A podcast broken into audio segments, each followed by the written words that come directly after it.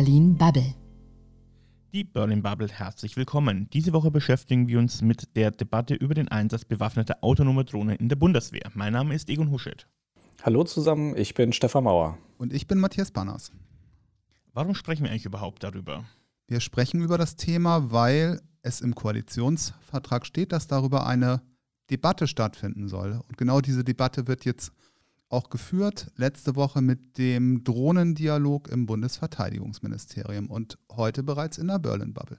Ja, ein äh, top aktuelles Thema. Allerdings frage ich mich, Matthias, vielleicht weißt du da mehr, wie wahrscheinlich ist es denn, dass innerhalb der nächsten Jahre die Bundeswehr tatsächlich bewaffnete Drohnen hat, die einsatzbereit wären und dann eventuell sogar zum Einsatz kommen? Also wie theoretisch ist diese Debatte im Moment? Na, ich hoffe schon, dass es gelingt, auch äh, bewaffnete Drohnen anzuschaffen bzw. zu leasen, ähm, weil es gibt da auch ein großes europäisches Projekt, was, was geplant ist, die sogenannte Eurodrohne. Und um den Zeitraum zu überbrücken, äh, soll eine, eine Heron-Drohne geleast werden und diese soll dann auch bewaffnet werden. So wünscht sich das zumindest die Bundeswehr und auch viele bundeswehrnahe Experten. Die Drohnen würden dabei aber nicht autonom über Leben und Tod entscheiden, sondern das müssten weiterhin Soldaten machen, ähm, die die Drohne eben steuern. Genau, wir diskutieren noch nicht über, über autonome Drohnen und ähm, autonome Kriegsführung, sondern das wären irgendwie halt gesteuerte Drohnen. Wobei letztendlich auch diese Debatte über autonom agierende Drohnen, die wird ja bereits geführt und ähm, es wird ja auch irgendwie halt bereits geforscht an dem Thema und wir werden auch solche Systeme sehen in den nächsten Jahren. Und gut, vor dem Hintergrund stellt sich die Frage, ob da Deutschland nicht irgendwie halt bereits ein Stück hinterherhinkt und jetzt diese Debatte zur Bewaffnung von Drohnen führt, wobei, obwohl es eigentlich irgendwie halt längst um autonome Kampfsysteme gehen sollte. Das heißt, es gibt jetzt ein europäisches Projekt zur Eurodrohne, weil der Eurofighter, dieser Kampfjet, so ein Riesenerfolg war, oder was? Ich finde, man kann es einfach ein zweites Mal versuchen, da spricht doch nichts dagegen.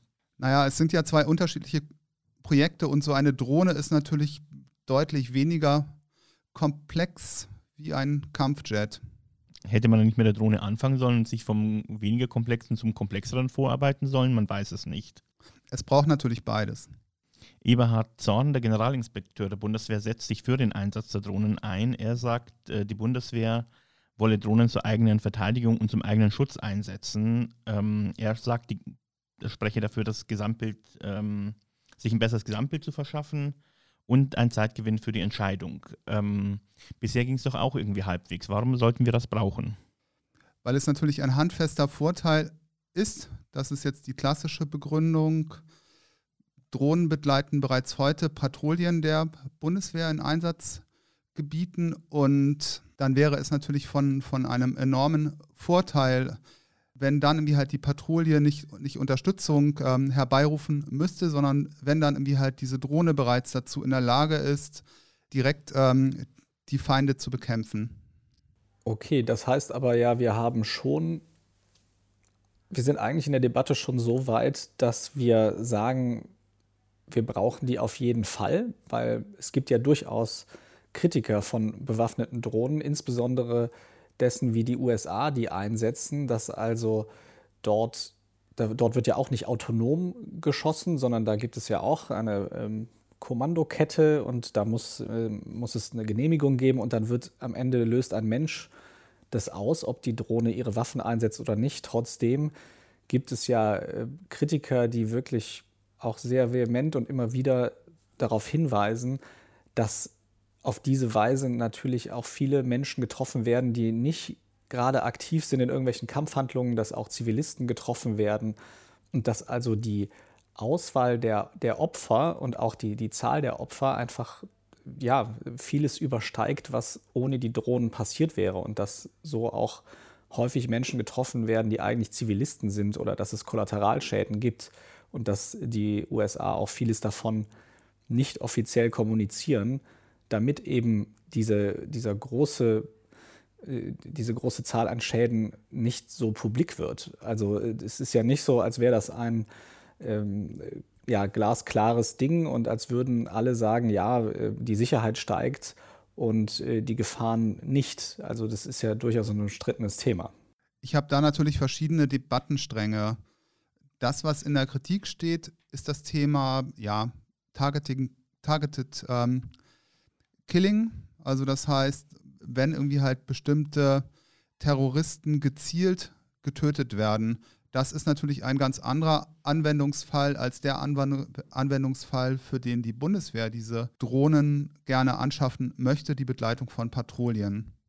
Und letztendlich der Einsatz selber ist natürlich auch immer in jedem Fall eine, eine Abwägungsfrage.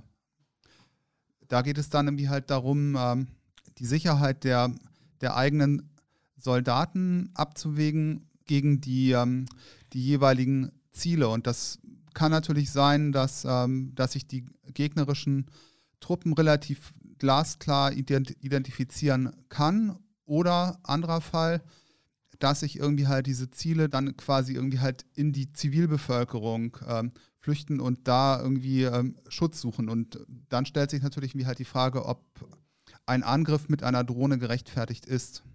Mal eine ganz doofe Frage. In, in welchen Ländern wäre das jetzt aktuell überhaupt so, dass deutsche Drohnen eingesetzt würden, wenn wir sie hätten? Wisst ihr das? Naja, Kram-Karrenbauer hat sich ja im Dezember in Afghanistan für den Einsatz, für die Anschaffung von Drohnen ähm, ausgesprochen.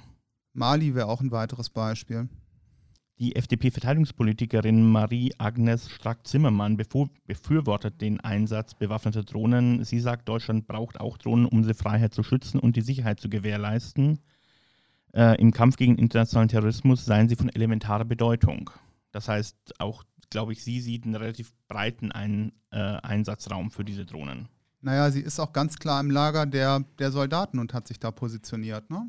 Also, so hat sich ja auch der ehemalige ähm, oder immer noch amtierende Wehrbeauftragte Bartels positioniert.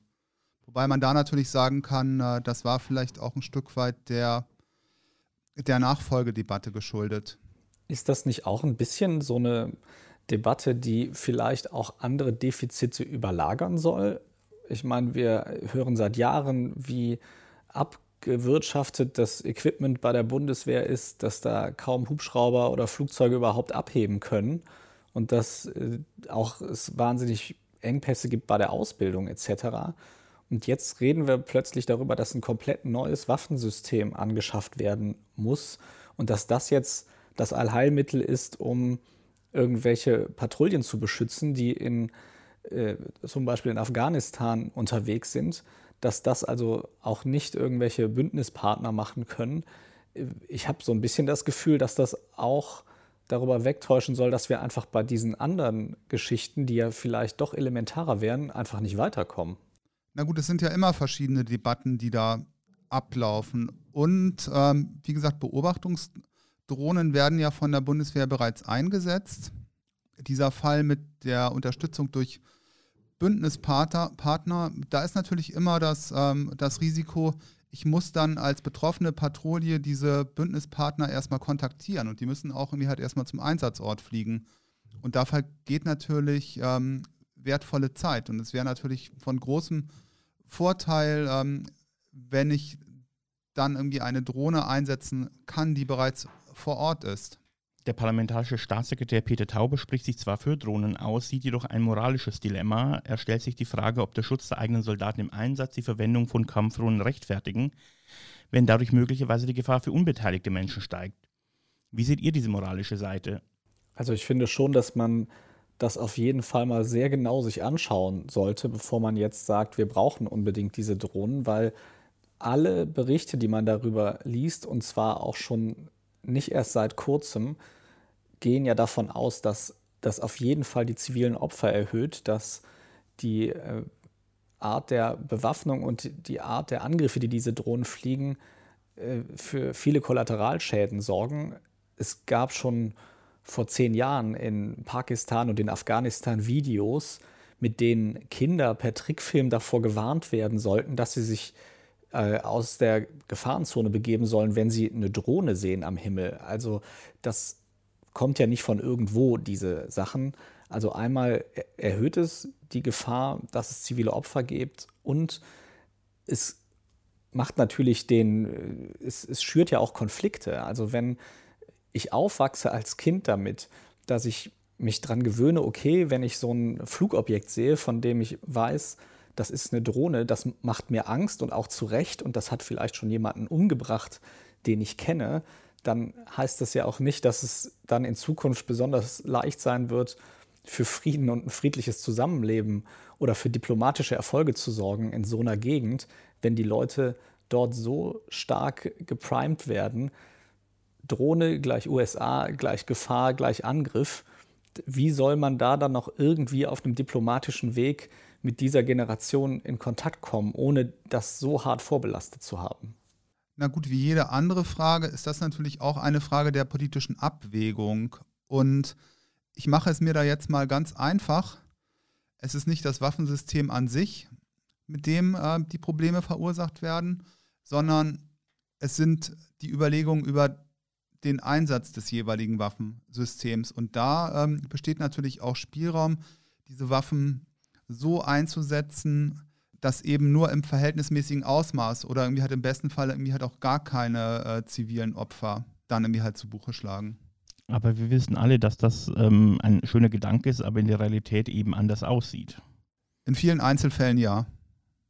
Also das wäre nämlich auch meine Frage, wie realistisch ist das denn, dass die Drohnen dann auch so eingesetzt werden, wie du das gerade besprochen hast. Also alle Erfahrungen aus der Vergangenheit zeigen ja, dass das genau nicht der Fall ist und dass sie eben zivile Opfer erhöhen, die Zahl der zivilen Opfer erhöhen und dass sie eben Kollateralschäden verursachen, weil es nun mal man kann diese, in der Theorie ist es ja immer, sagt man immer, ja, man trifft halt damit chirurgisch, wie man ja auch äh, so unschön sagt, irgendwo angreift und ganz gezielt Leute attackiert. Am Ende wird es Opfer geben, die es ohne diese Technologie nicht gäbe. Und das ist eine Abwägung, äh, finde ich immer etwas zynisch zu sagen, naja, der eine stirbt, dafür lebt ein anderer, äh, halte ich für schon problematisch.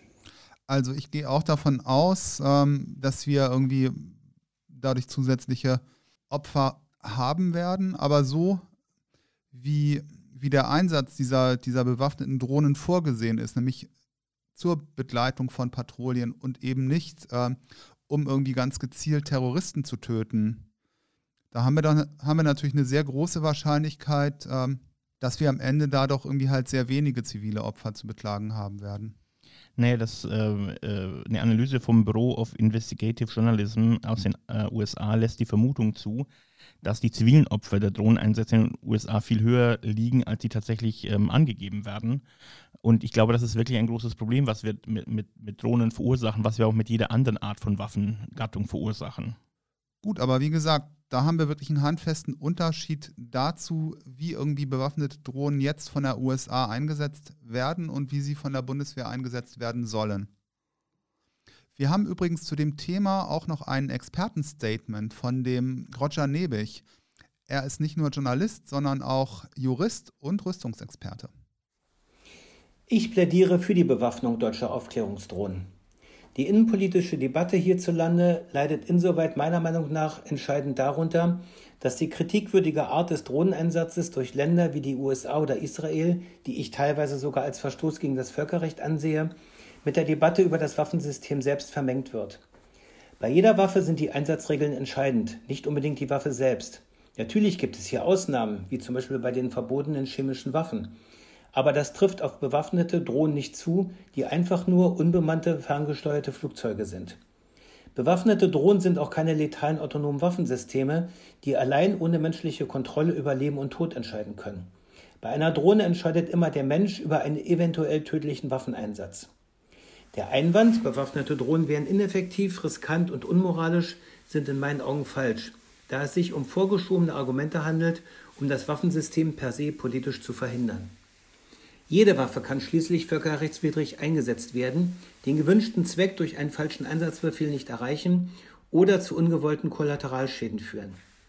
Bewaffnete Drohnen schützen vielmehr das Leben von Bundeswehrsoldaten, weil sie sofort nach der Feindaufklärung gegebenenfalls eine Bekämpfung durchführen können, bevor der Gegner sich zurückzieht oder die Soldaten selbst den Angriff durchführen müssen. Sie können bei Feindkontakt den unter Beschuss stehenden Soldaten direkte und sofortige Feuerunterstützung geben, die wahrscheinlich präziser ist als Artillerie, Kampfflugzeuge oder Hubschrauber, soweit diese vor Ort überhaupt vorhanden sind. Der Verlust einer bewaffneten Drohne ist zudem ethisch, militärisch und politisch eher zu rechtfertigen als menschliche Verluste der eigenen Soldaten in einem militärischen Einsatz. Abschließend sollte auch nicht vergessen werden, dass die Bundeswehr als deutsche Parlamentsarmee alles daran setzen wird, bewaffnete Drohnen völkerrechtskonform und allein im Rahmen des ihr übertragenen militärischen Mandats einzusetzen. Ich würde gerne den Punkt ähm, äh, Bundestagsarmee ähm, aufgreifen. Wie seht ihr denn die Chancen, dass es in dieser Legislatur Bewegung in diesem Thema im Parlament geben wird? Tja, ähm, letztendlich kann ich mir irgendwie sehr gut vorstellen, dass die Befürworter der Techno Technologie alles dran setzen, das auch jetzt auf den Weg zu bringen und durchzusetzen, weil natürlich gerade irgendwie aus den Kreisen der Grünen und der Partei Die Linke sehr viele Kritiker kommen und damit eigentlich einiges irgendwie halt dafür spricht, dass der nächste Bundestag, wenn wir uns die, aktuellen ähm, Wahlstatistiken anschauen, ähm, diesem Thema ablehnend gegenübersteht. Aber wenn wir jetzt mal gucken, SPD-Verteidigungsexperte Fritz Felgentreu sagt, ähm, dass die äh, US-Praxis mit Drohnen unabhängig vom Kombatantenstatus Zielpersonen zu töten völkerrechtswidrig sei. Ähm, wie könnten wir das denn verhindern? Naja, einfach indem wir andere Regeln für Einsätze vorgeben und, und vorschreiben. Und ja, da wiederhole ich mich gerne nochmal. Dieses Thema Targeted Killing ist natürlich auch überhaupt nicht ähm, Rahmen unserer, unserer Politik, unserer Verteidigungspolitik. Ich finde immer dieses Argument mit dem, es kommt auf den Einsatz an, die, das System an sich ist nicht negativ zu bewerten, finde ich immer so ein, das erinnert mich immer so ein bisschen an die US-Waffenlobby, NSA, die ja auch immer sagen, äh, Waffen töten keine Menschen, Menschen töten Menschen. Klar, am Ende kommt es immer auf die individuelle Entscheidung an, aber es ist ja nicht zu verleugnen, dass bestimmte Möglichkeiten und bestimmte Systeme natürlich begünstigen, dass sie auch in einer bestimmten Weise eingesetzt werden. Ich finde, äh, also ich möchte ihm nicht widersprechen, dass es natürlich vom Menschen abhängt, aber wir können ja auch nicht ausblenden, dass die Verfügbarkeit von bestimmten Möglichkeiten natürlich die Wahrscheinlichkeit erhöht, dass sie in einer bestimmten Weise eingesetzt werden. Und bei Drohnen ist es nun mal so, dass uns die Erfahrung zeigt, dass sie dazu führen, dass es mehr zivile Opfer gibt. Ich finde, diesen Zusammenhang können wir nicht einfach ausblenden, nur weil es auch möglich wäre, die anders einzusetzen. Klar, gar keine Frage. Aber gut, der Punkt ist natürlich, dass wir auch alles daran tun sollten, unsere Soldaten bestmöglich zu schützen und auch ähm, dafür natürlich irgendwie halt die verfügbaren Mittel einzusetzen und auch die verfügbaren Mittel anzuschaffen. Und das spricht aus meiner Sicht irgendwie halt dafür, dass wir eher eine Entscheidung ähm, in Richtung bewaffneter Drohnen treffen sollten. Ich glaube, genau in diesem moralischen Dilemma befinden wir uns. Nämlich zum einen, äh, man darf den Soldaten den Schutz nicht versagen. Auf der anderen Seite dürfen wir auch, äh, letztendlich müssen wir kontrollieren, was mit diesen Waffen passiert und wo sie eingesetzt werden. Ich bin gespannt, wie sich die Debatte im Bundestag entwickelt und danke der Runde für heute. Ich bin auch gespannt. Danke euch. Bis zur nächsten Woche. Bis zur nächsten Woche. Das war Berlin Bubble.